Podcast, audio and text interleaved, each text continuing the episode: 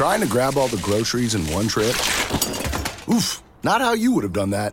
You know sometimes less is more. Like when you drive less and save with the USAA annual mileage discount. USAA, get a quote today.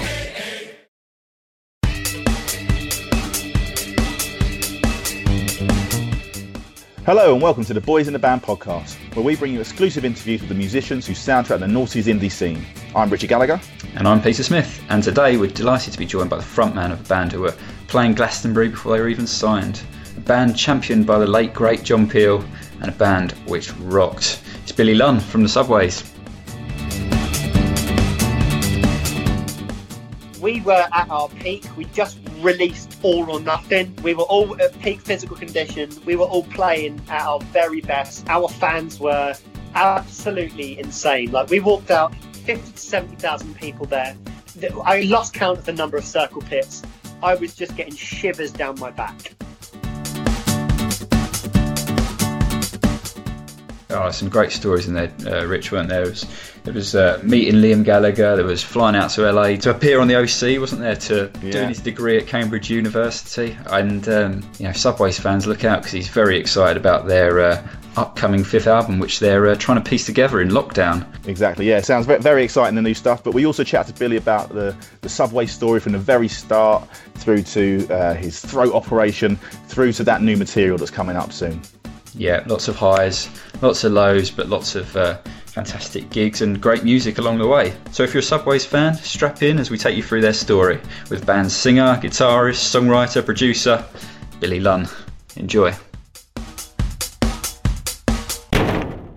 Billy, welcome to the Boys in the Band podcast. Thanks so much for joining us today. How are you doing? My pleasure. I'm great. I'm just here in my studio in isolation. I've got the shutters down so no one can get in. Um, Excellent. got it all to myself so I can make all the noises I want. Um, and so I'm, I'm, I'm perfectly fine. How about you guys? How are you coping with the uh, self isolation? Yeah, yeah, we're, we're getting there, mate. You know, it's, uh, facing all the challenges everybody else is, but uh, Yeah, we've, that's- we're, we're lucky to have a few distractions like this. Well, that's Yeah. it. I mean, like that's that. That's kind of like the thing that gets us through is that we know that everyone's going through all this at the same time. Now, um, we like to start this podcast like any good gig, so that means we have to kick off with a, good old sound check. So Sure. we've got three quick questions for you to get us warmed up. Um, so first of all, you mentioned a little bit about the, the room that you're in, but we're talking Yeah. over Skype. We can't do it in person. Everyone in lockdown. So whereabouts in the world are you? I'm in Herts, um, which is where I both live and uh, I have my studio. Um, and it's pretty boring, I'll be honest. it's not like inner city, it's not like rural, it's like this kind of um, suburban hell in between. Uh, I grew up in Welwyn Garden City, which is very similar to that, but that's what I think kind of like inspired me to form the band and just to try and do something, you know, just to Yeah. try and make something of myself. Um, but saying that, you know, my family's here, my friends are here, the restaurants are fine, the bars are fine. There's a nice little canal in the town, got a direct line into London, so um, it's typical home counties like moaning. We've got everything, but we still Yeah, moan. Okay, Billy, next up, second question. Which band are you loving right now? Right. Um, I'm loving Salvation Jane at the moment. Um, they are uh, three women, one guy. Uh, it's kind of like this classic rock feel to it. Um, Chess, the lead singer, has got one of the most sublime lead vocals out there at the moment. Um, and Tor on the drums is spectacular. Um, she's my, uh, she's Josh's actually, the drummer in our band. Uh, she's his favourite drummer. Um, but yeah, we, we played a few shows with them recently. Actually, the um, the warm up show in Hitchin in Herts uh, before our Young for Eternity tour, which unfortunately had to be rescheduled owing to self isolation woes. Uh, they played with us there, and they absolutely blew our minds. So I'm just listening to them a lot at the moment. They're doing some. Uh, they've got their own studio in Kent, so they're utilising that as much as they can. They're doing like these classic rock covers and that kind of thing. So, um, but yeah, yeah. That, if, if if I could pick one, it's those guys. Brilliant, brilliant. And um, obviously, you mentioned you saw them live, but what about any other gigs? Can you pick out any other uh, good gig you've been to in the past 12 months? Um, well, uh, I saw Idles in uh, Portland Arms in Cambridge, which is like this tiny little venue, and now they're playing like Ali Pali and all that. Uh, but I saw them in this tiny room, half full, uh, and that was just before um, Joy as an Act of Resistance came out, uh, and it's brilliant. Yeah, one of the best gigs I've been to. Um, I saw Garbage recently. That was really good. Um, again, that was in Cambridge, but that was at a bigger venue called the Junction. Um, it was a really emotional experience because I've got like a long history with that band. Um, version 2.0 is the first record I bought Charlotte when we were going out. Um, and Charlotte's now the bassist in our band and fellow songwriter. But also, we've become really good friends with Garbage over the years.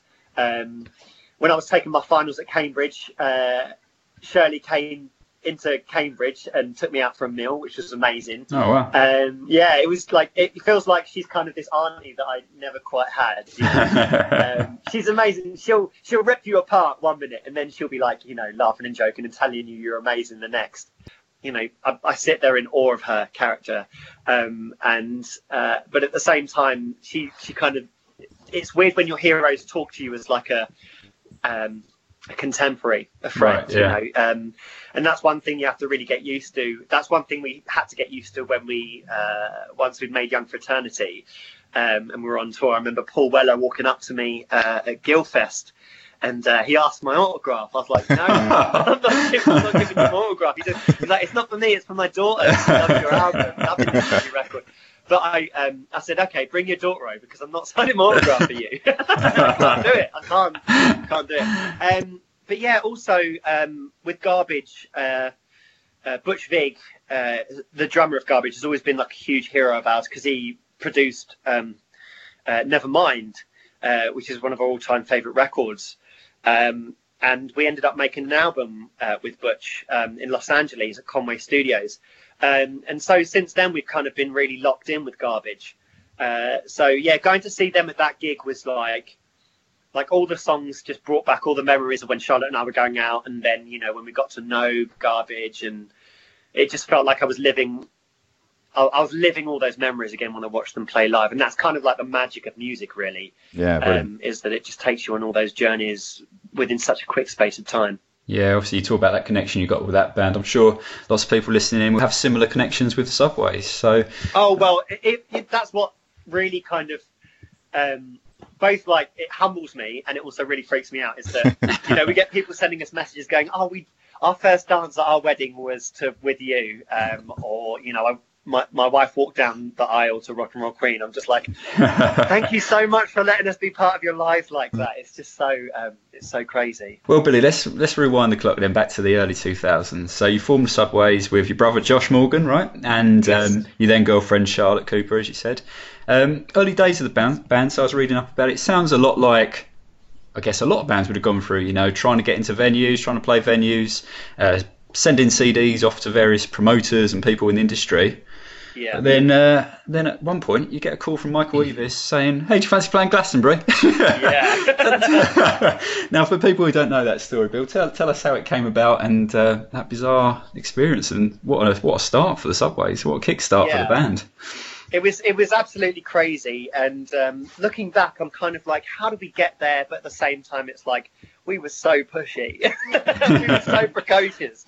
Like we were um, we'd only really just left school. I was working in a hotel, collecting the dirty sheets from the hotel rooms and bagging them up, and that's where I'd write the songs as sort of just you know go through the hallways of the hotel, humming tunes, um, and then I go home and sort of write them up.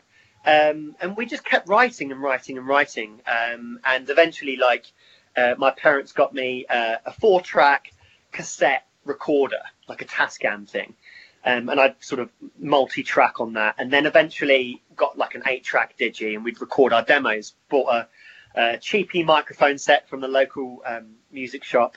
Uh, I'd record Josh in my parents' council house uh, in in the lounge, and I'd sort of feed the leads through to the recorder in the kitchen, um, and then I'd record Charlotte and then me, and then once we burned the CDs off, we'd uh, burn like 30, 40 of them, sending out, send them out to London venues, and we did that for a couple of years, and and we started picking up this kind, this like uh, cult kind of following, you know, people who would come to every single show, like every other day, um, and uh, I alongside that, just to sort of pay for um, the journeys into London, and because you know, you, it, it was expensive to.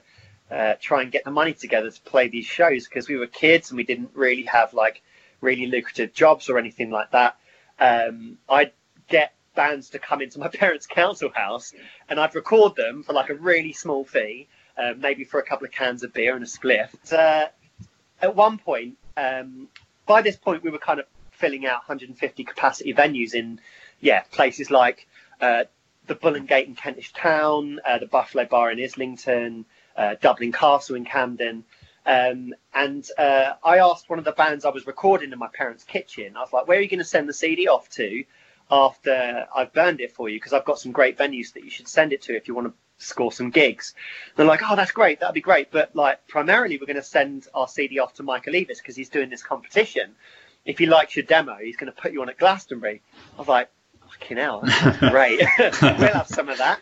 And by that point, we had about eight demos with three songs each on, and we went through all the demos, picked the best three songs, put them on one CD, and then amongst another 40 odd CDs that we were sending out to London promoters that month anyway, we sent this one CD off to Michael Eavis.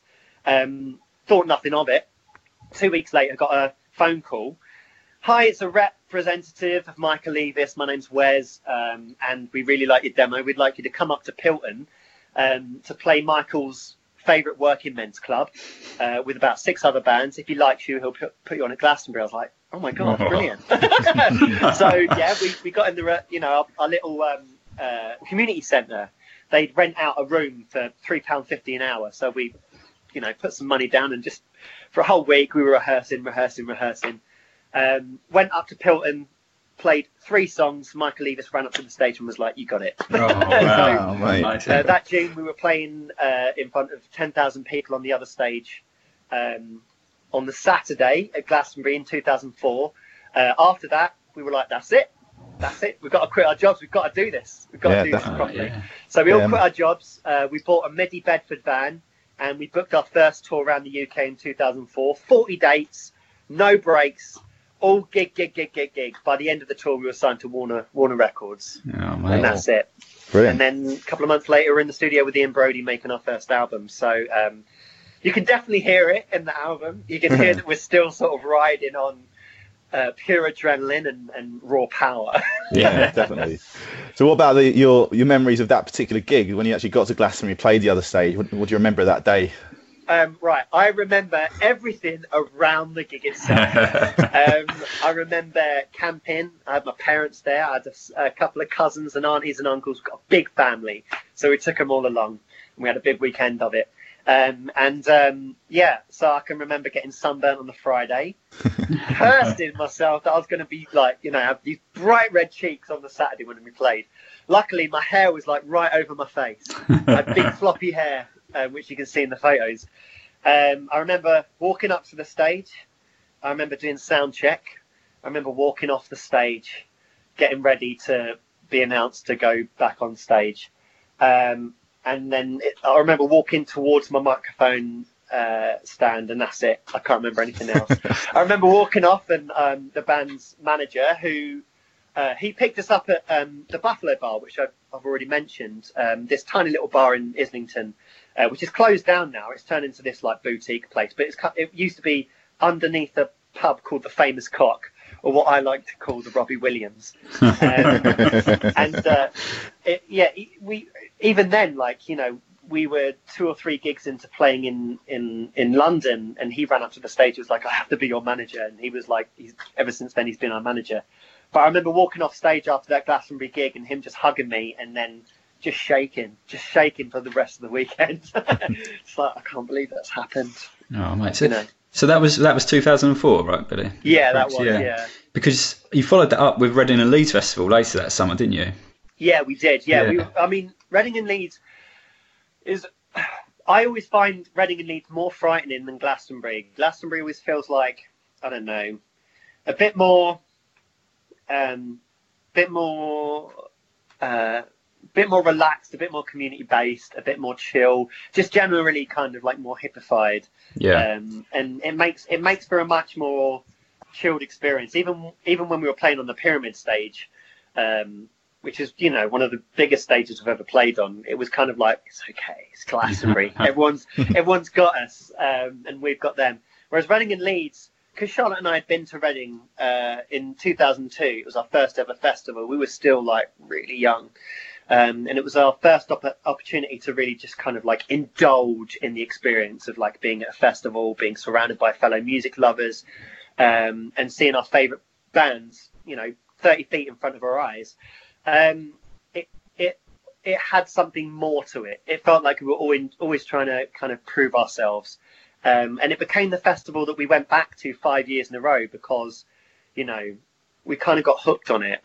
we kind of got hooked on playing it because there is something about it, you know. Um, it's got that kind of like, it's um, it's worked its way into our brains, uh, and every time we're there, we remember the life changing experiences we had when we'd watched the bands there, like. You know, um, when I watched Muse and uh, Pulp and Foo Fighters, and Von Bondies um, and Interpol and White Stripes. So yeah. Well, I think I actually saw you at that that festival. I can I can pretty Oh, much really? remember it. Yeah. So you were playing the Carling tent, right? And That's right. that was- it was like it was just off to the side of the main area, wasn't it? As you went Yeah, out on yeah. the left. And actually, I, I, I um just before we spoke to you today, I had the old I pulled up the old poster, just sort of reminding myself of all the bands. Because there were a lot of good bands playing that stage, or perhaps Yeah. bands that went on to become really good bands. The Cribs, Kasabian, Kaiser Chiefs, Yeah. the Secret Machines. I remember one of their. Like, we talked about drummers earlier. The Secret Machines were smashing those drums that, that Oh my god, yeah. Um, the others, the Shins, like some really good bands. And you mentioned it earlier, sort of the subway started being propelled into this sort of rock and roll world. So, you know, how did you sort of find that suddenly being surrounded by these bands who, yeah, were absolutely killing it themselves? Yeah, uh, I, I, I'll be honest. I was, I was really like anxiety ridden um, the whole time because um, I was, uh, you know, I was still so young. My friends, when we got signed um, and and we were touring Young for Eternity, my friends were in their first year at uh, university um, or second year, um, and I would look at them and I'd think like, our pressures are so different, our Mm. experiences are so different, and a lot of my friends as well. Like my two best mates, who are brothers, uh, live in Harlow in Essex. Um, they they started their jobs in, in a factory in Harlow, and you know we we'd talk a lot, and I'd be like, oh, "How's how's work going? How's everything going?" And they'd be like, "Hey, it's fine, you know. What are you up to?" I'm like, "Ah, got this interview on telly later," and and then I got like, and I'd just be so stressed the whole time. And it's also because, like, yeah, as you were saying, like all those bands on the same stage, they were my heroes. I was still so young, and they were all. I was playing with my heroes, and it it took a really long time to get used to. Um, and I think also I was still I was still learning what kind of like songwriter and what kind of artist I wanted to be. I was still uh, so unsure of myself. Um, and luckily, I was just on the cusp of sort of like turning into my early twenties. Um, and after a while, after you, you know, a couple of months of touring Young for Eternity, um, and then eventually, you know, going to America, going to Australia, going to Japan, going, you know, onto the continent, I was like, ah, I'm, I'm feeling a bit more okay about this. I'm feeling a bit more um, comfortable in myself and who I am and what I'm doing, and because I was, so, I felt so guilty. Like those those early those early days, I was I was ridden with like this this imposter syndrome. Like I don't deserve to be here, and um, I felt guilty because you know, like my friends were working their jobs, and I was I was kind of I was getting to do what I'd always wanted to do since I was a kid. Since I first saw Angus Young uh, hammering on a solo as he sort of rose through the stage uh, on a tr- in a trap door um, at my first ever gig at um, ACDC in Wembley Stadium. Um, so eventually, I was like, no, I've just got to enjoy this. You know, I've got to I've got to relish it a little bit, and that that kind of came about after taking heed from Noel Gallagher and Liam Gallagher. You know, um, when we when we played with them, um, you know, Liam walked up to me uh, after we'd supported them at Hammersmith Apollo, um, and I was really nervous about that gig because the reason I picked up a guitar in the first place was because I heard Supersonic by Oasis, Oh, wow. uh, and I heard the lyrics "I need to be myself, I can't be no one else," and I was like, if that if that's what music can do, I need to be a part of this. So um, you know, when we supported them, Liam Liam came out of the venue because Charlotte and I were chilling out outside, and we were talking to Ian Broudie because uh, he's good friends with uh, Ringo Starr, and Ringo's son Zak was was playing drums with Oasis. So there was that big kind of Liverpool Manchester connection, and we just recorded our album with Ian Broudie. So we're chatting, and uh, Liam sort of struts out, and I'm like, oh my god, it's Liam Gallagher. He walks over and I'm like, oh my god, he's walking over to me, and he shakes my hand. He's like, thanks so much for playing with us. That oh yeah song is my favourite song at the moment. Oh wow! It's just like, and after that, after that, I was like, no, I think you know, I I kind of. Uh, this is okay. I should be doing this. I'm I'm right to be doing this. Yeah, great stuff. So let's just delve into a little bit more about the that debut album then, because you've mentioned already it was produced by Ian of the Lightning Seeds, and a couple of those songs were just everywhere at that time. You know, I remember a friend of mine introducing me to Rock and Roll Queen Ah, and cool. Oh Yeah and Oh Yeah. They were just everywhere at that time. Um, but tell us a bit about how going from doing all your demos in, in, in your mum and dad's house to then going into the studio and, and laying down all those you know really strong songs from that debut uh, in, in a proper place. Uh, I, I found it uh, really overwhelming. I, I found it uh, again really stressful because like when I was recording the demos, I'd have the the the eight track mixer in front of me, and I had control of everything. And then all of a sudden we're in this big studio, you know, huge SSL desk, you know, that's worth hundreds of thousands of pounds, ridiculous microphones, um, you know, this beautiful uh, uh, 24 track tape machine, uh, Pro Tools, and all this sort of stuff. And I was just like, oh God, I've got no control over any of this. Um, and so I'd sort of hover by the mixing desk, and I think I'd, I, I'd get on Ian's nerves a little bit. You know, he'd kind of go, you know, you're, you're fine, it's okay, I've got this, it's cool. Just enjoy playing, enjoy, you know, um, tracking, um, and have fun. Um, and after a while, I did. Um, uh, but I kind of like looking back, I, I gave Charlotte and Josh a really hard time because I was a bit of a control freak. You know, I, I, I wrote all the songs and I kind of would tell them what to do. And Josh and I, being brothers, would argue all the time. Um, I'm the elder brother and I'm the songwriter, so I'd like I constantly invoke that. Um, and he being the younger brother and way more mischievous than I ever was, would always be up for stirring it um, and like prodding and pressing my buttons. Um, so there, there were arguments, um, and you know there were tears, um, but there was a lot of laughter as well. There was a lot of pride going on because, you know, those demos when you listen back, it's like, yeah, you know, you were in control, but you kind of, if you want to take that step up, if you want to work with Ian Broudie, if you want to release an album with Warner's, if you want to go on tour, it has to be proper. Yeah. You know, it has to be well done. So you just got to let the guys who know what they're doing do what they do. Um, and you know, after not very long, Ian proved himself because you know we'd do a take and we'd go up into the into the control room and he'd play it back and it would just be like. Fucking hell! I remember hearing the, the title track "Young for Eternity" back for the first time, and I thought, "Oh my god, oh my god, we're making rock and roll! like, brilliant. This is rock and roll." Um, we tracked "Oh Yeah" and "Rock and Roll Queen" first, and then we quickly went to London and recorded the video for Oh Yeah, and then went back up to Liverpool. By the time we were back in Liverpool and, and tracking the rest of the album, Oh Yeah was on the TV screen. so Oh, now, wow. now and then we come downstairs for like a cup of coffee or you know a bit of lunch, and we'd see us playing on the telly. It's just like, what's happening?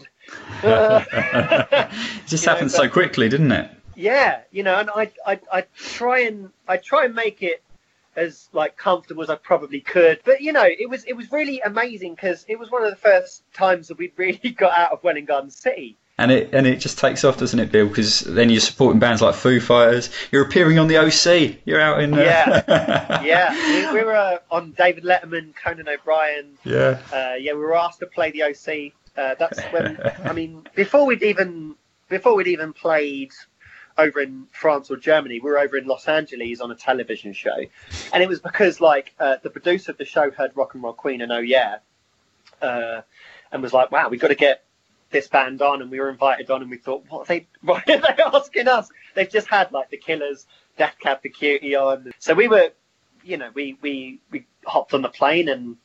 Um, and we found ourselves in the studio mingling with Hollywood stars. Rachel Bilson, who's like, was, you know, I had a massive crush on her. She was just chilling out with us for the whole day. She was so sweet. Um, and she really liked us because she was like, how all the other bands, when they came on, they'd just be in their dressing room and then they came on to do their part and then they went away again.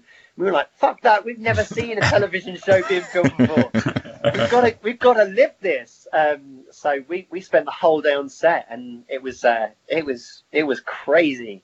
Um, And I look back at pictures and I'm sort of stood next to Mischa Barton. She's looking all glamorous. And I'm just like with this moppy haircut and this second-hand T-shirt I picked up from Cancer Research in Welwyn Garden City. um, it's uh, yeah, it was um, it was pretty special. And when we were at LAX about to fly back, having just shot it, I turned to our manager. I was like, "I think we've just done something really special, haven't we?" He was like, "Yeah, I think we have." Yeah. And because of the, because of the OC, we we spent an entire year touring America before we recorded All or Nothing. You know, we were doing our own headline shows right across America.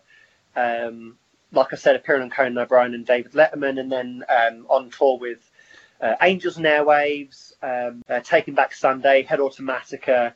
Uh, you know, we were we were having um, you know people from Gang of Four and uh, My Chemical Romance uh, and Muse come to our shows. It was just uh, yeah, it's crazy. Yeah, crazy time. Really riding, really riding a wave at that time, weren't you? Um, yeah, yeah. And then you mentioned you, you came around to then record All or Nothing, and that was done in LA. So again, quite a big change, you know, from from your, your demos to the debut album, and then this one out in LA. And you also required a pretty serious operation around that time, didn't you? So could you tell us yeah. a bit about that, and then how that led into your LA recording experience? Yeah, totally. Well, we we toured uh, Young for Eternity long and hard, and there was a lot of drinking, a lot of smoking, uh, and a lot of partying. Um, and it kind of took its toll a little bit because you know if you spend night after night screaming in smoky venues and down in pints and doing all sorts, it's going to affect your voice. Um, and uh, that it came to a point in the latter part of 2006, I just couldn't get my voice back, and we had to start cancelling shows. And I was like, "This is I, I hate cancelling shows. I don't." We, we, we, we, we had a show. I mean, the biggest show we had to cancel was Brixton. We were we were set to play Brixton Academy. And We had to cancel it because I had a throat problem. But even before that, um, the the one that led to the Brixton show being cancelled was the Bristol show a couple of days before. Um, we're on stage in soundcheck, and I, I couldn't get a peep out. There was nothing, and I was like, this sh- this show is not happening. I'm so sorry. I that we we can play the music, but I'm not going to be singing. And uh, by the time we packed up, got back on the tour bus, uh, and started rolling away. I could see the light, the, the, the kids all, you know, still still lined up outside the venue, and I started crying.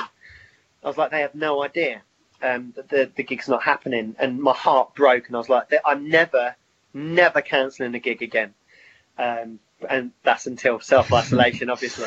um, um, and and I was like, we're getting this fixed. So um, we we saw a, a, host of voice doctors, and we got so many con- contradictory um, opinions, and we were like, okay, we just got to go to the record label, um, get a couple of grand, and find the most expensive voice doctor in the world, and we did over in in New York. We uh, manager and I flew over to New York. Um, in November, late November, it was snowing and all that. I remember it. It was, it was, I, w- I was it was really strange because like I was I was really happy to be back in New York, but at the same time I was like I might never sing again. um, so here we go. Um, I had a load of tests done, and they said I, I didn't have nodules. I had polyps. Nodules you can get rid of, but polyps you can only get rid of through surgery.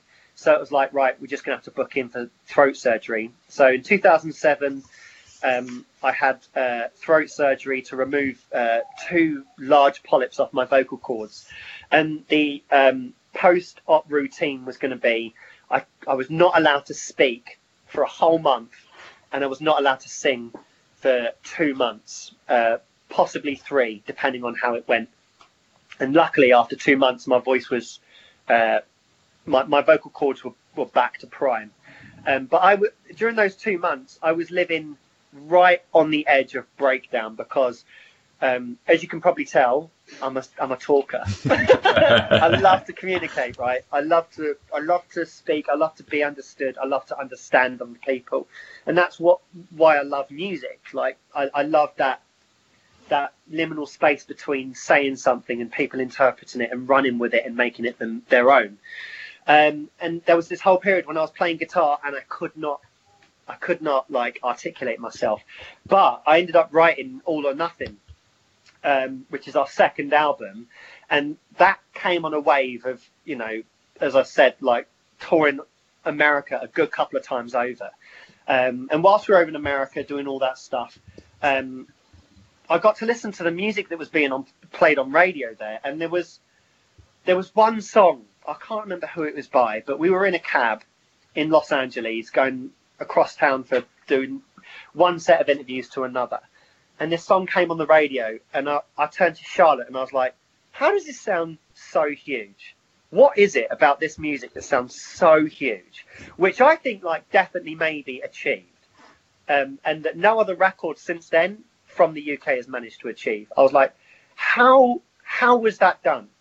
So I kind of like I started talking to producers whilst we were over in America, and you know we'd we'd hooked up with Garbage uh, a couple of times, um, and I I, I said to our manager, I think I'm going to talk to the record label um, because I want to spend a fuck ton of money on this next album, right?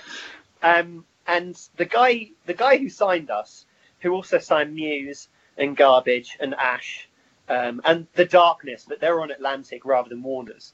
And the guy who signed all of those guys and us um, was now the managing director of Warner's. So I went direct to him and I was like, I want this amount of money for this album because I want to record with Butch Vig in a studio in Los Angeles, and I want it rich by uh, mixed by Rich Costey. Now, Rich Costey, um, he'd he'd produced and mixed one of my all-time favorite records, which is Frengers by a Danish band called Mew. But also, he um, he recorded and mixed um, Absolution by Muse, and I was like, the closest we're going to get to that experience I had in that taxi uh, in Los Angeles is if we go, if we do it this way. If we record with Butch Vig, we're in Los Angeles, and then it's mixed by Rich Costey in, in uh, New York. And he said, "Okay, cool, we, got, we, we, got, signed off on it." And uh, that was it. Like you know, I, I was getting my voice back. I was um, I was uh, allowed to speak and sing again, and all these all these songs that I'd kind of like written whilst we were over in America, um, I could finally put lyrics and, and melodies to them, and um, yeah, the, the the sense of being un, I, unable to express myself really came out in pretty much every single song on that album. It's kind of like it's that huge gap, the abyss between like being able to speak uh, and and being understood or misunderstood, um, and like the fracturing of communication, but also like the fracturing of a relationship. Because Charlotte and I, um, I think probably owing to the tension and the stress that we were both going through whilst I was um, potentially going to lose my voice forever. Because if I hadn't followed the post-op routine of uh, a month of no speaking and two months of no singing, I would have lost my voice forever like I would have ended up sounding like Miles Davis or something. So there was there was always that potential that I could never sing again. Um, so by the time we came to record in Los Angeles, Charlotte and I had broken up. Um, but at the same time, we were in Los Angeles. You know, we were, we were recording with Butch Vig, and we were going to have it mixed by Rich Costey.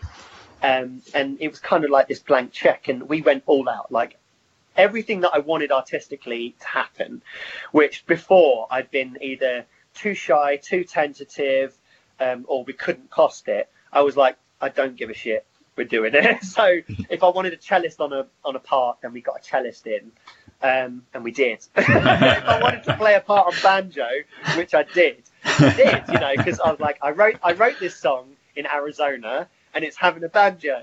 so um, yeah, the the sense of like being at the precipice is always at the forefront on that album, and it kind of comes through in like it's just it's raw sonic power as well. I think like Butch Vig and Rich Costey did an absolutely genius um, uh, thing on that album, and I'm probably most proud of that album, apart from the one that we're making now in in, in, in my studio here, uh, which is always a way. But um, you know, I I really think we're kind of reaching reaching um, all or nothing levels of like sonics and songwriting again. So awesome, yeah. awesome. Well, we'll talk about that one in a bit, Bill. But just two points I want to make there. Well, interesting that you talk about that that sound because I was listening to um, listening to the first album and the second album back to back this morning. Right. And I think when that Girls and Boys kicks in, you're like, well, hang on.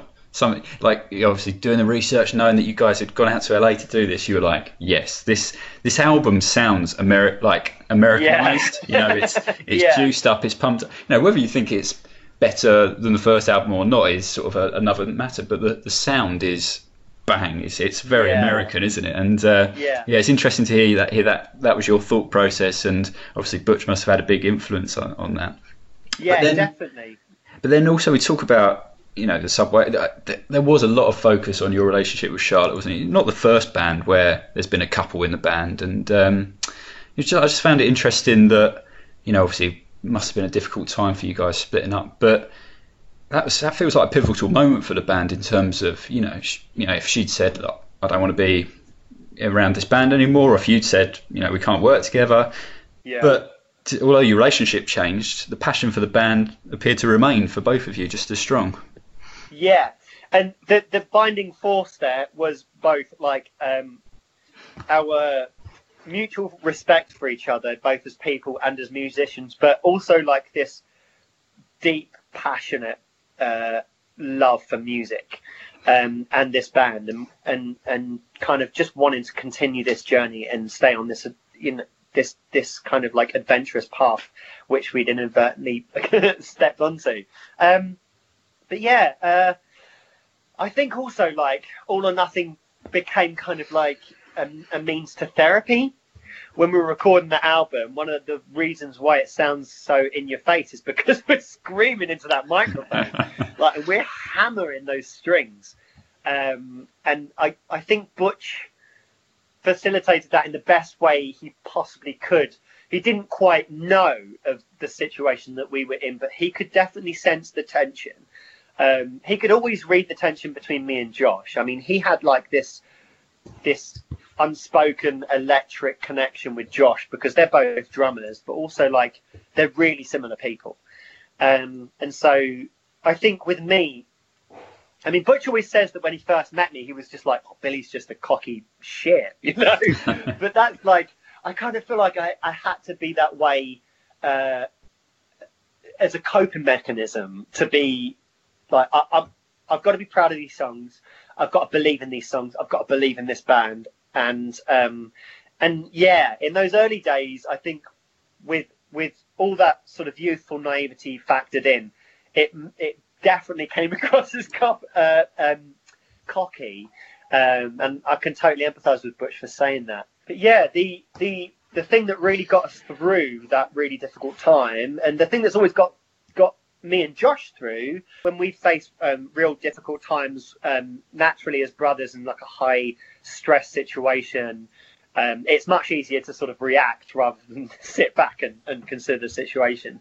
Um, and when we've been cruel to each other, the thing that's kind of kept us going and, and, and kept us making music together is just that we love it so much. We love picking up our instruments and sitting down and like tuning into um, I don't know, something greater than ourselves, I suppose. And so, just to touch back on, on Charlotte as well, because obviously this, this podcast is called "Boys in the Band," which leads on you know that old famous phrase. But um, but there were important, influential female artists in, in amongst this male dominated scene at the time. You know, we had people Very like much. Beth Ditto being uh, being quite instrumental, and then people like Kate Nash and Laura Marling came about. But yeah. you know, was it tough for Charlotte at times, like in that sort of male dominated environment? Really tough, especially like in the early noughties, like um, 2003 when we were playing in London, then four, five, six when we were sort of touring the world, and was, it was still very male dominated. Um, and Charlotte would often be mistaken as sort of a hanger on or a fan. Um, and it's like, no, she's a crucial part of this band. Like, um, but also like the way the way people in other bands would talk to her or treat her, um, would really get our backs up. Josh and I um, became staunch feminists because of the way that we saw Charlotte being treated. Um, not least because you know we think it's the right thing to do to seek equality, but um, you know we, we saw firsthand the kind of the, the outright, but also like the insidious, unspoken or like indirect sexism that goes on in the industry. I mean, when we were at Warner's, um, just before we left, and one of the reasons we did leave was because they had a personnel shift. I mean, all the people that were there when we signed were almost all gone um, by about 2010, uh, and the new head of A and R uh, turned around and said to me uh, in a meeting, um, which you know, I, I went in and I presented some demos, and he said to me, Charlotte shouldn't be on the stage; she should be in the crowd. And I sort of walked out and I thought, this is kind of what she's had to contend with on like a daily basis in this industry, direct and indirect. Is like you know, people at the very top don't think that rock and roll is a space for women, um, and uh, Charlotte. Um, to her credit and to her courage and bravery, as a testament to that, um, persevered in spite of it, and um, you know, much like a heroes like Shirley Manson, actively twisted the knife a little bit. You know, um, not just reminding people that women can do it, but they should be doing it, and mm. that you know. Um, they do it a lot better than most guys. yeah. Um, you know, there were there, there would some we would sometimes be playing um, on stages with for the entire festival, all dudes, every single band, and Charlotte would be the only woman on that stage for the entire weekend. And you know they'd all be standing there in leather jackets and sunglasses, and it's not even bright out. um, all wearing black, all acting the cool dude, smoking a cigarette, doing a solo, and she'd knock them dead. She'd embarrass them because she would be all over that stage. She'd be, she'd be doing like Rage Against the Machine style riffage and doing spins and jumping off shit. Like so, um, yeah, she's um, she's she's amazing, um, and um, she's a, a huge part of this band. And it's always struck me, you know, when we when Josh and I were jamming um, in the early days at school, it never it never occurred to us as like an anomaly or an oddity to you know ask to ask Charlotte to be part of the band because um, we were going out and we were rehearsing at home, Josh and I, one day, and Charlotte was sat there reading a book. I was like, "Do you want to actually join in? I mean, you must be so bored over there." She was like, "I don't know what to play." I said, "Here's the bass guitar. Here's E A D G. Right, you can work the rest out because she, you know, she could play piano, and she did. She was like, you know, anytime I try to go try this, she'd be like, "No, I can do this. I've got it. I know what I'm doing." Um, but like you were saying, there around the uh, 2004, 5, 6 Beth Ditto, Kate Nash, um, and even you know with this kind of like uh, with with Paramore um, and uh, you know bands that we've always loved like Sleater-Kinney and Hole, um, and you know as previously mentioned Garbage, um, and some of my favourite uh, bands which are still going like Blondie. Um, you know that they've they've always been around, but I think what's happening also is like the culture of the music appreciators changing in that there there there are more bands featuring women now, um, owing to sort of the emergence in, in the late noughties of um, of uh, women in bands and women in rock music. Um, but at the same time, it's like the audiences are looking for more women in bands. You know, it's not it, it's no longer uh, such a normal thing to see just for guys in the band. It's it's it's which is why I love bands like Salvation Jane, which are like you know three women and one guy, you know, kind of turning the um, the expected ratio on its head, or um, all female bands like um, Dream Nails and Dream Wife, um, and yeah, it's uh, it's it's a great time to be in rock and roll at the moment. You host the uh, Riot Diet show, don't you, with your wife? I do, Alice? yeah, yeah. Um, which is all about championing that female rock stars, isn't it? Absolutely, yeah. And I, I've, I've got to say, like a, big shout out to Ro, um, who, yeah, she started uh, Riot Diet on Boogaloo Radio, which, um, and she plays um, two hours of new releases from women in music. Um, and each act, every act she plays, they have to feature at least one woman, trans or non-binary member, and it sort of puts pay to this idea that you know there aren't enough women in bands out there. By you know, she can find two hours of new releases every single week. And being a co-host on that show is just it's totally cha- it's changed like the way I look at so much in this life, but it's also like really influenced this new album. I'm like to untold levels. I I cannot give enough thanks to that show um, and its importance in my life. But uh, yeah, yeah, cool. things are changing for the better. definitely. Well, uh, okay. In, in, part two of this podcast, we'll chat to Billy about the Subway's third and fourth albums, his degree from Cambridge University, and what's coming up next for the band.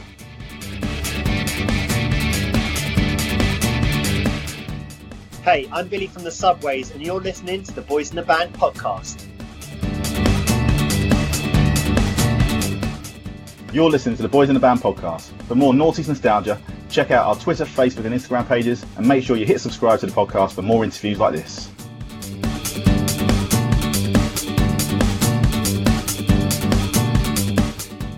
Hello and welcome back to the Boys in the Band podcast, where we're joined by Billy Lunn from the Subways.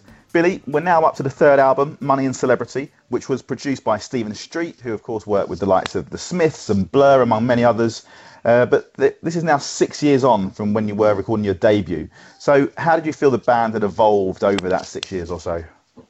Um, well, we'd kind of, um, after touring All or Nothing um, and going around the world a good couple of times, um, we were a little bit spent because we we we'd been touring consistently for about six years um, with almost no breaks. I'd not had a holiday at all.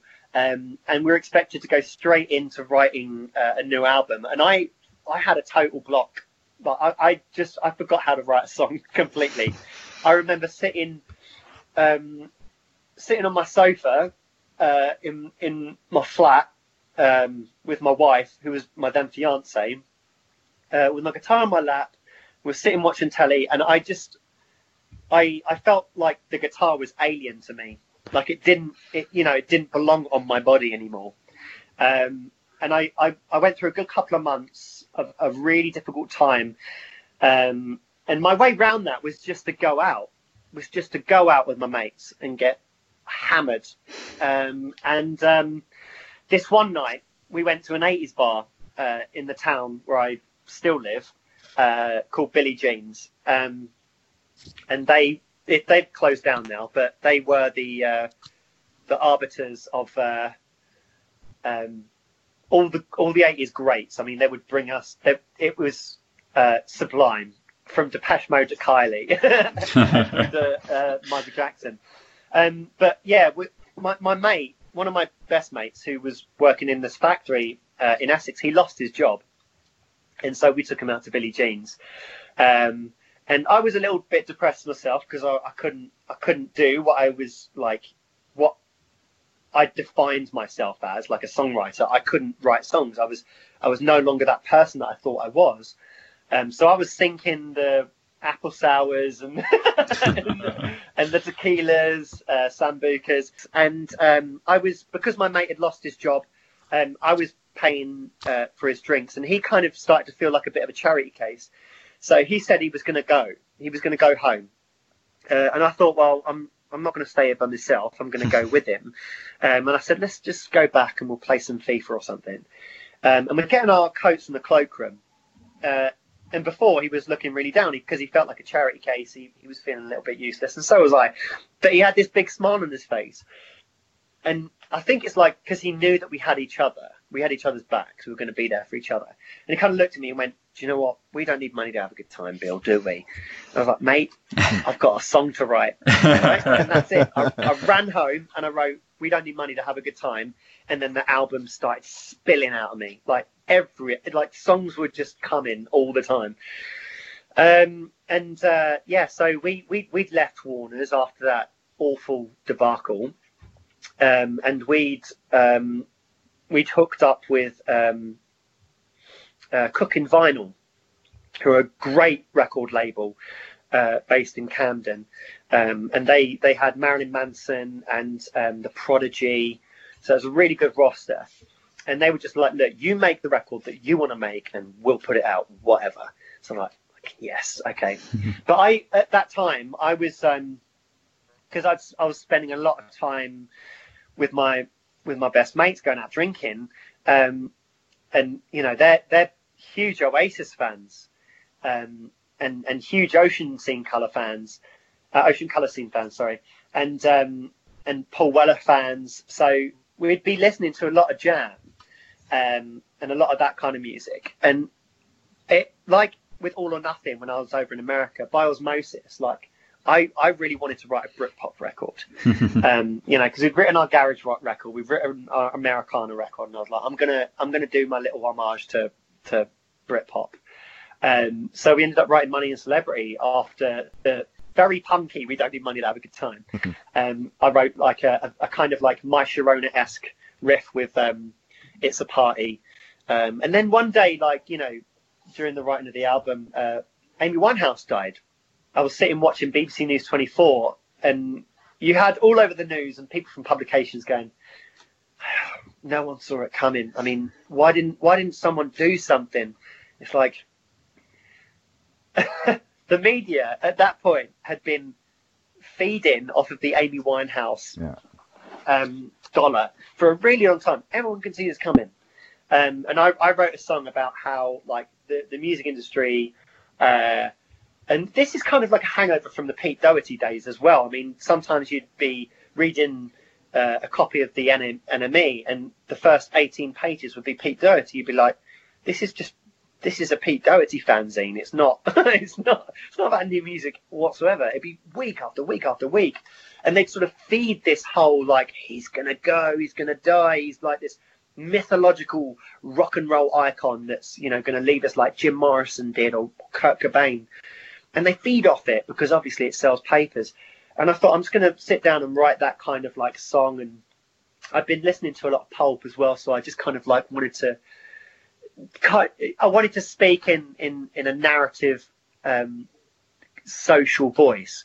Um, so that kind of came out through that record. At that point, also we we started shirking off the the stress and the tension that really used to get to us, um, and we were just learning to just enjoy the fact that we were in a band. You know, enjoy the fact that we got to be in a recording studio making records.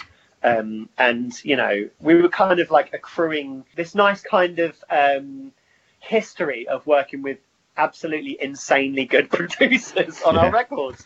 Um, so yeah, uh, Money and Celebrity was a funny one. It was like it was the first time we ever got uh, listed on Radio One, a list on Radio One, um, and it probably got the worst reviews of all our albums.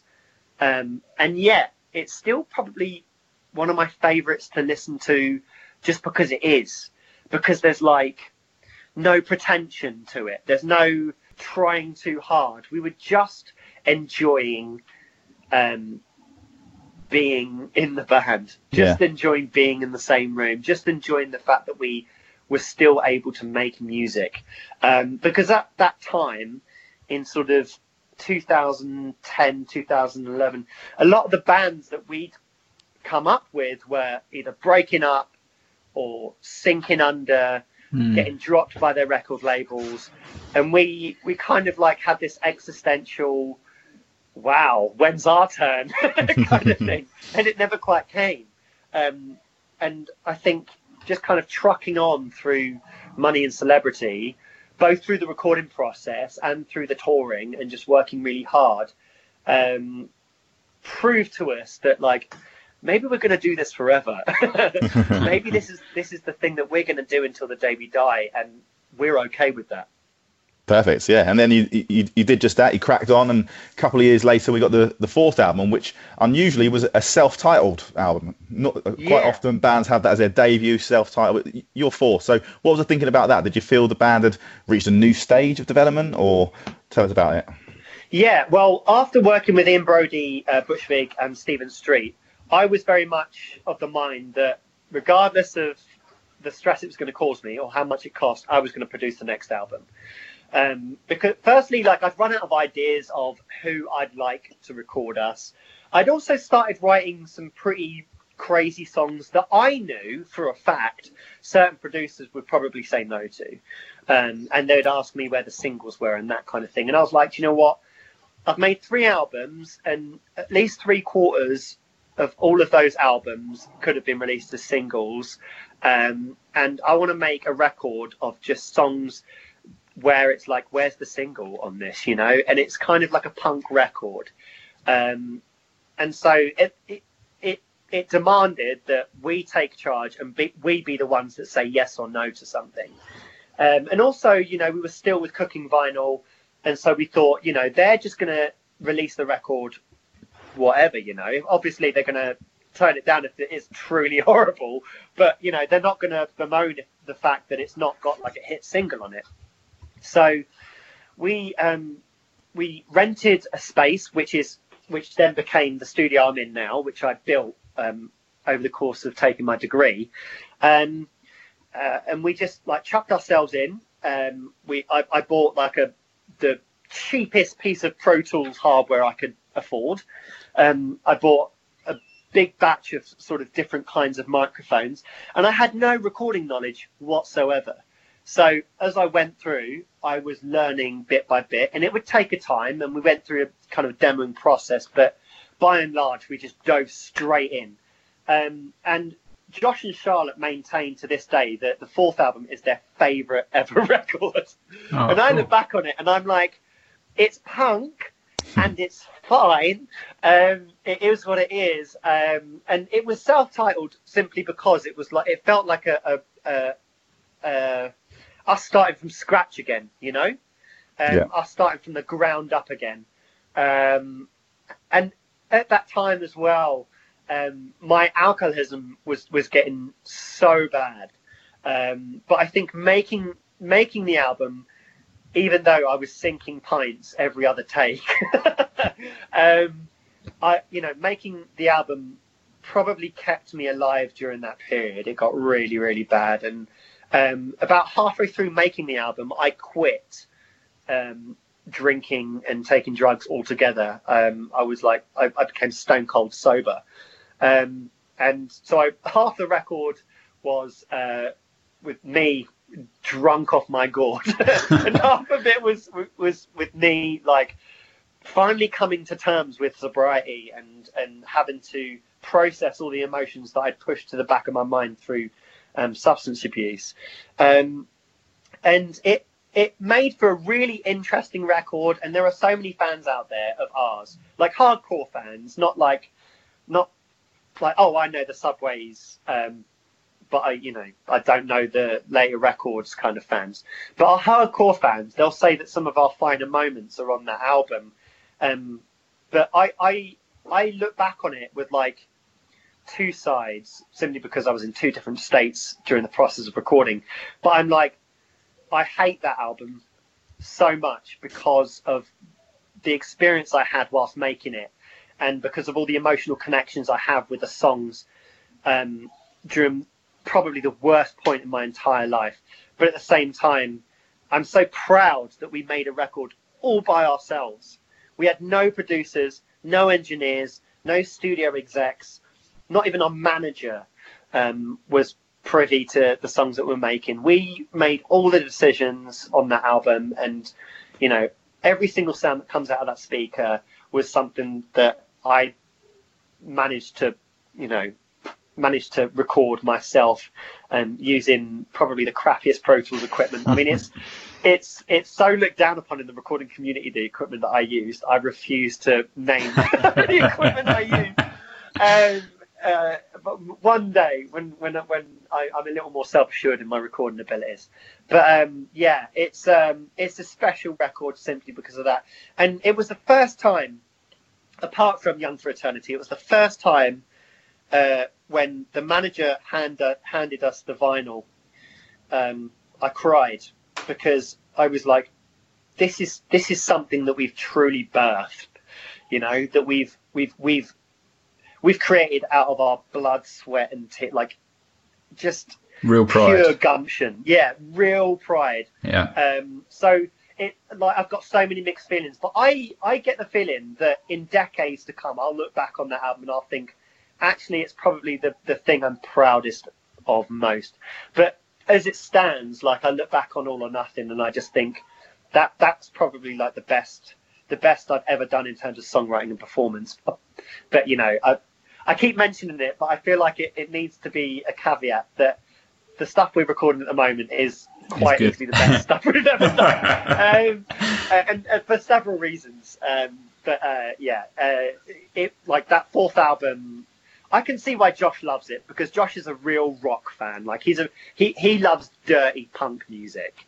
So he's like, no, I the, the grit, the squeals, the the hiss, that's me. Like Mm. that that's that's what I want to hear in my music. So um, yeah, it's a character characterful record. Yeah. Great, and then then we move on, and the band takes a bit of a break between 2016 and 2020. And we mentioned it a couple of times. This degree you take, so Yeah. you know, world away from uh, you know gigs and festivals and everything. You you rock up at Cambridge and you do English lit. So, you know, what did you take away from that course? You know, you, we- you mentioned about how um, how Stephen Street sort of planted the seed, but what did you really gain out of um, going down that direction and spending some time to do that degree? Yeah. Um, well, uh, I, I I definitely gained an enormous amount of self confidence. um, because like I, the the one thing about like just I I think uh the one thing about like taking a degree in the first place is uh is the process strips away all the assumptions you've made throughout your life uh, and and kind of makes you realize that everything is just a huge question mark. Um, but when you're like the the Oxbridge degree, I don't know if you guys know about it. Uh, it's kind of this Socratic dialectic process where you don't like you, you do two two thousand word essays a week, and then like alongside those essays, you have to do like an hour and a half sitting in front of a professor, um, justifying the essay, and also like um, pointing to the larger reading you've done around the subject you've broached in the essay. So an awful lot of it is pulling shit out of your ass in front of like the biggest experts in that area. So you do you do get used to um, being able to um, you know, which is why like a lot of the a lot of the politicians that have gone to Oxbridge, when you see them talking in the Houses of Parliament, you're like, that's that's like Oxbridge 101. They are pulling this right out of their arsehole. um, so it was great for that. It was great because I got to stay uh, in one place for three whole years, which I hadn't done in about 12, 13 years. It was nice being able to form stable, continuous relationships. It was nice n- not being the person who's about to stand in front of 50,000 people and and think he's the god and do and do the rock and roll solo and stage dive and like, like you know I'm not the center of attention. I'm one of many very brilliant people here. Um, it's been a long journey to get here because uh, after I talked to Stephen Street, I didn't just kind of like read. I decided to take a distance learning course uh, in English lit, English language and lit, um, as well as like a, well, first I, as I was doing the fourth album, I took a college course, um, Access to Higher Education. Um, and the whole idea of that is you take like a four subjects and then you know you, you you use your grades to go straight into university. And they were like, "Oh, so which university are you going to?" I was like, "I'm not going to university. I'm going back to my my, my rock band because we're going to tour an album." And uh, I didn't want to put I didn't want to waste that really nice opportunity of just sort of you know um, of you know having started getting back into writing essays and reading properly for extended periods. So I took this distance learning course, and whilst we were touring the fourth album, um, you know, we'd be on a on a train journey from Moscow to St. Petersburg overnight. Charlotte and Josh and all our crew would be getting hammered in the dining car, and I'd be there surrounded by guitars in you know and, and, and bunks with you know at midnight using my phone as a light reading over Shakespeare and trying to cobble together an essay to send off to, to my tutor. Um, and then, you, you know, after we finished touring the fourth album, I turned around to Charlotte and Josh and I was like, I, I don't know how you guys are going to take this, and I'm really, really sorry, but I am, I'm going to take three years out and go to university. And what I didn't expect was them to go, fucking hell, brilliant. they were gagging for like three years rest away from me, firstly. But also, like Charlotte wanted to have a baby. Josh, Josh has a daughter in, in France, and he lives in France, and he just wanted to live in France because you know he has a an apartment there, and he has a girlfriend, and he just wants to, you know, be with them. So he got that opportunity. Um, and I, I had no idea where I wanted to go. All I knew was that I wanted somewhere near London. So I applied to four London universities, uh, and I had a fifth one, um, which I was going to use for like York or Edinburgh or something. But my wife was like, "It's not going to work, is it? Really, living in York or Edinburgh?" Um, so I thought, oh, "Screw it. Uh, I won't go to Oxford because." Um, David Cameron went there, and Jacob Rees-Mogg went there, and I can't, and Boris Johnson went there. So, um, and, and you know, Wordsworth went to Cambridge, and uh, Christopher Marlowe went to Cambridge. I was like, fuck it, I'll try Cambridge. Didn't expect even a letter back or anything, and they uh, invited me for an interview. Um, and we actually had to cancel two shows in Germany so that we could fly back for me to do the interview at Cambridge. Um, and then in January, I got the letter saying, yeah, I'd been uh, accepted unconditionally into Cambridge. And my wife was like, well, that's where you're going then, isn't it? Because you can't really turn it down. So, um, yeah, went there. Uh, it was quite different, you know, having grown up on a council estate and, and having been uh, in a rock band. I managed to keep it secret for about three months, which I was really proud of. Um, and it turns out, stupidly, I was wearing a festival T-shirt. Um, I think it was like a um, a German. I think it must have been like Rock am Ring or something like that uh, that you get free after playing one of the festivals. And um, one of the Erasmus students from Germany went, "Ah, Rock am Ring. I love Rock am Ring. Ah, she brought for distiller. Brilliant. Ah, the subways. I love the subways." And I went, like, like she, oh, she totally didn't recognise me.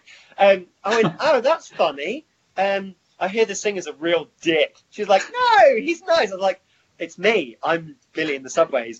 And then that was it. Um, I kind of like, yeah, yeah. It was it was hilarious. It spread around college, and now like my the, the guy the guy who got um, who uh, interviewed me uh, and gave me the offer and was my um, director of studies is now like he sends an email every couple of months going, just got a new batch of students in. Of course, I've bragged that I was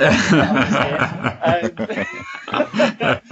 Um, um, and like as a joke, I you know uh, I when I was there, I, I I didn't just you know do the stuff like reading and essay writing, which is ninety percent of your time spent when you're awake. It's so just like full on. Um, but I was also I, I booked the bands um, for uh, my college's um, May ball, and uh, as a joke, I'd sort of broach Charlotte and Josh to say, "Yeah, we should play." And they're like, "Yeah, we want to play. That'd be great." so we ended up playing uh, um, my college's May ball, which was hilarious. Just seeing all these nerds jumping up and down. Um, And then, and then, very much back to the day job this year. It was, uh, you, you announced that the band, the band was going to return for the 15th anniversary of Young for Eternity, a tour alongside uh, Art Brut in support. Yes. And you, you, you started that tour that sadly had to be postponed due to lockdown. Uh, Yeah. But it sounded like those first few shows were amazing and they really went down a storm. So, first of all, what sort of drove that comeback and, and what was it like playing those first few gigs? I think for us it was like um, it was it was being away for so long, being away for the three years, um, and it was also like how are we going to transition being completely absent uh, into a brand new album? It kind of feels a bit jarring. So we thought, crikey, it's 15 years since Young for Eternity. We owe so much to that album. Um, most of our fans are fans of us because of that record why don't we just go out on a tour? We'll do just a UK tour. Um, and, you know, people seem to be really up for it to the point where we ended up booking um, some U, U, uh, EU dates as well, um, which should be happening right now, but they're not. And I'm screaming inside. Um, but yeah, we, we really wanted to sort of uh, p- pay homage to the most important album out of all of them, which is our first record, which started everything off for us. Um, so to have it cut short was so painful um, and really upsetting. And I, I dipped really badly. I'm a depressive anyway, but I dipped really badly. And, uh, you know, we kind of just said, look, this gives us a great opportunity to lock down and, and crack on with this record. So I've sent uh, a couple of microphones up to Charlotte up in Sheffield.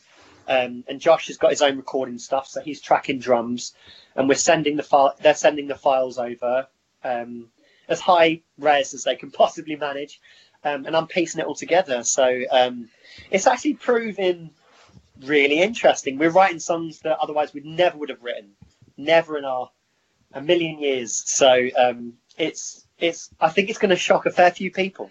yeah, yeah, you're clearly yeah very excited about this new one, Bill. So what can we you know what can Subways fans expect from this new tra- new record? Over the last couple of years, like I have. I think I, like everyone else, has been so invested in Netflix, and um, and also like I've really got heavily back into video games again, and because of those, I've been listening to um, the original soundtracks to the TV shows that are on Netflix and the soundtracks to um, some of the video games I've been playing, and their influences will appear on the album. Um, also, because of like I said earlier about being on Riot Diet show, um, the diverse range that's played on that show, um, ranging from rock to electro pop and synthwave, um, to just straight up pop and and prog rock, um, has kind of like really influenced me or just inspired me or just given me license to be a bit crazier on this album. We've always gone into making albums with just like okay, we we don't we don't 100% love being in the studio. You know, we kind of cope with being in the studio because it's a means to being on stage. And we, you know, we're, we're a band that has, since day one, been geared towards making records just so we can be on the stage, so that we can be in front of the crowd and whip them up, make them go crazy, so that we can get circle pits going, so that I can dive off speakers and jump off the drum kit, so that we can all sort of experience this weird. You know, every show we have a period where we're like, I, I swear, I my my spirit went out of my body. You know, um, in the same way that when we're in the mosh pit, you kind of lose yourself in in the tumult of everything. Um, so uh, you know, when we'd go into the studio, we'd be like, okay, let's just get these songs down and make sure that they're representative of what we really want them to be, and and leave the mixer to do that job, and then let's just get back out on tour. And on this record, we're like, we're doing this, right? We're doing this because this is this is what we have to do. You know, this I have to have the song this way. We're being very purposeful. We're being very um, discreet um, for the first time ever and the the results. I mean, we have three songs mixed already, um, and yeah, it's uh, it's mad. It's mad. We've got five, just about to finish the next five. Uh, we've already started tracking the four after that, so um, we've st- we've still got another four, or five after that, and I'm still I'm still writing ideas now. So wow. um, with the lockdown, it's like total creative mode on. Yeah, love it. it's so, good. It's nice. When do you think we'll get get to hear a uh, little taster of this, then, Billy? Um, end of this year, I think, will be the first first taster you'll get of this album. Um, and I hope I'm not bigging it up. people are like, "Is that all?" Like, uh, it, no, I. I, just want to remind people it is yeah it is just music but but it does sound very exciting billy uh, yeah. the oh, subways oh, cool. are back so um, before we let you go uh, we really appreciate your time today but we just want to finish up with uh, three more quick questions for the encore Amazing. Um, so first up as a as a Cambridge graduate, uh, what what books what books would you recommend people to read while in lockdown? Um, well, now that I've graduated from Cambridge and I'm officially like a um, uh, a pretentious cunt. Um, I'll try and curb that as much as possible. Uh, I'd say like the Life and Opinions of Tristram Shandy by Laurence Sterne. I think is uh, my favourite novel. Um, uh-huh. I think um, uh, Sir Thomas Malory's Le Morte d'Arthur is uh, is a precious uh, piece of literature, um, which was recovered uh, in the early 20th century uh, from some dude um, the the head of Winchester College had it locked away in a vault, and his family have had it for centuries. Um, the bastards. Um, and um, uh, no, I'm going to be pretentious cunt. Um, the Canzoniere by Petrarch, which is um, uh, 366 uh, poems collected throughout Petrarch's life uh, on like a journey, on a kind of Dante-esque journey from um, the love of the corporeal or love incorporeal. So his his beloved Laura eventually becoming like um, something of the infinite in it translated into a love for God. I'm not myself religious, but I find that whole like um, moving moving through the life and, and coming to terms with death really compelling. Mm. Um, so yeah, those three. I'm well, so sorry. Go. Three high, highbrow options to get started. Rich, you've read most of those, haven't you? Rich? Oh yeah, no, no, I'm like the back of my hand, mate. um, Billy, back to the music. What's the best gig you've ever played? Um, Reading Festival 2008. We were at our peak. We just released All or Nothing. We were all at peak physical condition. We were all playing at our very best. Our fans were absolutely insane. Like we walked out, 50 to 70,000 people there. I lost count of the number of circle pits. I was just getting shivers down my back. It was like an out of body experience. Um, it was kind of like what it what it felt like in 2004 in Glastonbury when when I remember walking on stage. I remember walking off stage, but I don't remember the performance itself. But I, I do remember bits of the performance um, of, of 2008. But by and large, it's like I just remember, oh my god, oh my god, oh my god for the whole gig. It was like ev- not a not a missed note, um, you know, not a missed beat, uh, tight as a fucking nut. It was just yeah, amazing. Great stuff, and uh, and yeah, Reading definitely seems to be a, a, special special festival for you guys as well. Yeah. So, um, last one for us then, Billy. Looking back on your music, we've talked about all your albums, but we just want to nail it down to one particular song. Can you try and pick out one song that you would say you're most proud of from the Subways? Oh well, um, I'm I, am i am gonna I'm gonna go for Mary off of Young for Eternity because um, I wrote that song after I came home from work at the hotel, and I saw my mum.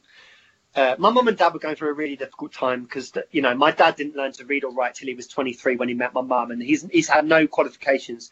And at that time he'd been made redundant, so I was the only one who was going out and working, and mum was cleaning a block of offices, so I'd go and help her with that as well. But um, she just lost her job cleaning the uh, block of offices, um, and she was sat in front of the telly and she was just looking so dejected. Um, and I wanted to pull her out of it. So uh, I went upstairs and I wrote a song for her. I came downstairs and performed it, and that song's Mary. Um, and to this day, I still can't believe I made it. For me, it's like the perfect confluence of all my most favourite influences in my life. So that would be Smokey Robinson and the Miracles, um, Oasis, um, and uh, Ramones and Nirvana and Blondie.